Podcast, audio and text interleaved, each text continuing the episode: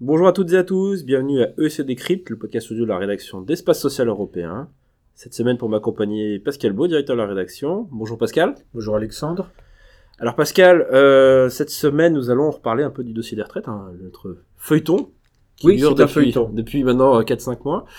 Euh, on était, la dernière fois que nous avons quitté nos auditeurs, nous étions à la- l'entrée euh, de l'examen en commission Spécial. spéciale, pour le coup. Hier, les travaux se sont arrêtés. Et oui. Subitement, je, je serais presque tenté de dire. Alors c'est vrai, il y avait 20 000 amendements à examiner. Ils sont pas allés au bout de la démarche. Ils en ont Ah fait à non. peu près... Euh, Un peu plus de 5000. Un peu plus, donc 25%, quoi. 25% concrètement des présentés. Et entre parallèle, le président de la République euh, a laissé filtrer l'idée que peut-être, vu le caractère exceptionnel euh, de la mesure, un, un 49.3 ne serait pas non plus à éluder. Alors, Pas- Pascal, la première question qu'on se dire, c'est, euh, un, on est bien loin de la feuille de route initialement proposée sur la concertation, le débat parlementaire, et deux, euh, comment se sort-on de ce guet-apens, j'ai envie de dire? Bah, Faut pas dire bourbier. Le gouvernement s'est piégé tout seul sur cette affaire puisque le- l'opposition dispose du droit d'amendement.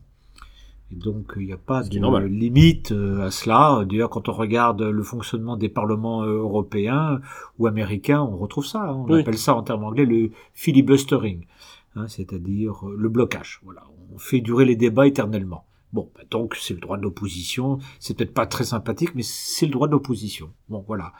Maintenant, euh, il reste quoi? Il reste que la commission spéciale bah, n'a pas pu aller au bout effectivement de ses travaux.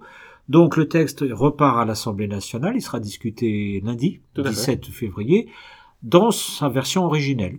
Oui, la première version. Hein, la Hors version, amendement, euh, donc, hein, hors amendement. hors amendement, y compris les amendements de la majorité. Positif. Des amendements Certains. entre guillemets positifs votés par les parlementaires de la majorité en commission spéciale. Donc, on doit supposer que les amendements positifs, comme vous dites, seront redéposés durant le débat, mais l'opposition s'opposera et redéposera ces 19 752,3 amendements tout au long de la procédure parlementaire, cette fois-ci en plénière à l'Assemblée nationale.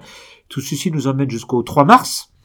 3 mars, ben c'est les vacances, non pas les vacances au sens Côte d'Azur, mes vacances parlementaires parce que pour cause d'élections municipales. Est-ce que le gouvernement, euh, est-ce que le Premier ministre déposera la question de confiance, donc un 49-3 le 3 mars, ce serait Ce étonnant. serait risqué, hein. À, dix- à, à une, à 15 jours, un peu moins de, des élections municipales, ce serait mal vu par l'opinion peut-être. Donc euh, le débat sera arrêté le 3 mars. On reprendra après les vacances parlementaires, donc une, début avril, et là, ça recommencera. Mais comme le président de la République l'a laissé entendre hier soir en recevant les parlementaires de la majorité, Tout à fait. il a laissé entendre assez clairement qu'il faudrait une fin à tout cela. Et la fin, ça s'appelle un 49-3. Sacré échec. Pour la réforme la plus médiatisée, mais symbolique peut-être de la Macronie. Euh, c'est Enfin, la du réforme quinquennat. euh, la plus importante, vu le temps qu'on y met, euh, qu'on y prend, la complexité, les Ouais. incertitudes. Vous avez même d'ailleurs, euh, puisqu'on a, on a appris ça euh, ce matin, euh, vous avez deux parlementaires de la majorité, membres de la commission des finances, qui posent, euh, qui ont adressé au gouvernement, c'est drôle, une liste de 15 questions économiques sur euh, le mode de financement de cette réforme. Tiens, c'est bizarre, même les parlementaires de la majorité, bien qu'ils aient vu le président la veille, posent des questions embarrassantes au gouvernement qu'ils prêts de ne pas répondre. Je sais pas honnêtement où tout ça va, sauf que c'est un méli-mélo sans précédent. C'est un peu navrant comme spectacle, je crois que tout le monde est assez d'accord là-dessus. Personne ne sait euh, ce qui va se passer en fait. Et en parallèle, on voit par exemple la grogne sur notamment les professions indépendantes continue, les avocats Ah ben les euh, se mobilisent, les médecins euh, aussi se mobilisent également sur ces questions-là. Oui, Euh, on en est vraiment très très loin du, du, du projet tel que présenté par Jean-Paul Delevoye mi-juillet, pas sur la feuille de route gouvernementale, mais sur toutes les concessions, sur le, le processus qui se voulait euh, le plus démocratique possible, le plus ouvert, le plus dans la concertation possible, euh, un peu modèle euh, dit scandinave, comme dirait l'autre. Oui, on en est très loin au final. Je crois que tout le monde est assez d'accord pour constater que tout ça a été, a été largement improvisé, que le gouvernement était absolument pas au point, que le projet n'était pas au point, qu'il n'avait pas les équipes pour cela, que il a, comment dire, il a euh, survalorisé sa capacité à l'emporter. Il a cru que l'opinion allait sauter de joie. Non, Euh, non. euh, je vous rappelle que Delevoye disait au Sénat l'année dernière que la réforme serait joyeuse. Euh, Oui, elle l'est- pas vraiment.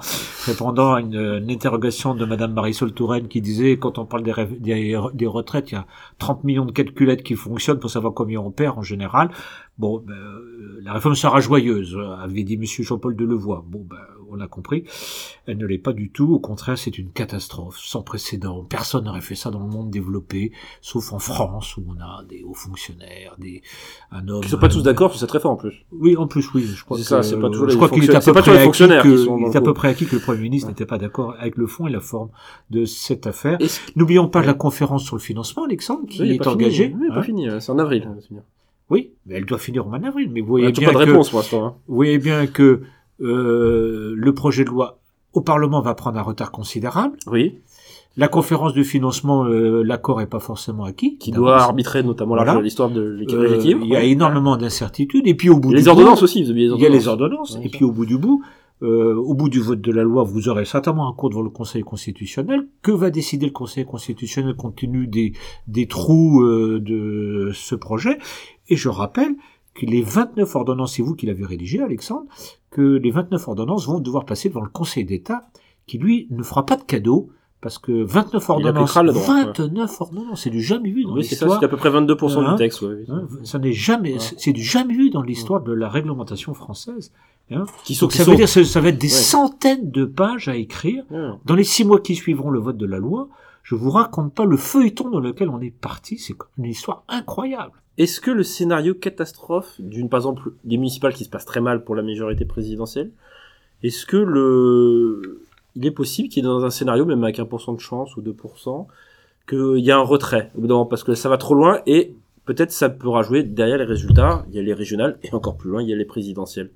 C'est complètement Je sais exclu. pas si on peut, si on peut parler de chance quand on est dans l'opposition ou de Nous- risque, ça dépend Nous, on n'est pas dans l'opposition dans la Non, majorité. On constate Ouais, simplement ouais. que, bon, honnêtement, il y a du bon et, et- et du moins bon, voilà, il y, a, de bonnes choses dans Bien sûr, cette tous réforme, d'accord. mais on trouve que la méthode est détestable, que c'était pas la peine de se compliquer la vie pour faire une réforme pareille, ou alors il fallait faire la cause du grand-père, c'est-à-dire on fait, on prend tout le temps qu'on veut et on démarre en 2022 euh, pour tous ceux qui viennent sur le marché du travail, point barre, et ça s'appliquera 40 ans. Mais un retrait, Pascal. Je rappelle que la, Possible que la garde des Sceaux Ouais.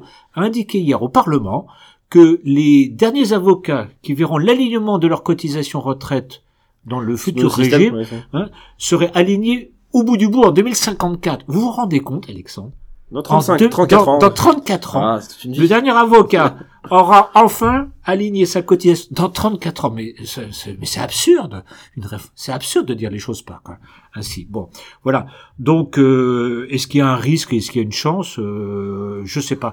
Je pense que il eût peut-être mieux valu que le président du Conseil constitutionnel interpelle officiellement le gouvernement en disant est-ce bien raisonnable d'aller aussi vite d'avoir une procédure accélérée. Je vous rappelle qu'il n'y a qu'une seule lecture dans chacune des fait, deux assemblées, hein, sur un texte aussi considérable. Voilà. Bon, Je- tout ça est terriblement amateur. Bon bah Pascal, merci. En tout cas, on se retrouvera pour la suite de ce feuilleton parce qu'on n'est pas prêt d'en finir a priori, au moins jusqu'à la fin de la conférence de, de financement et après le résultat des municipales.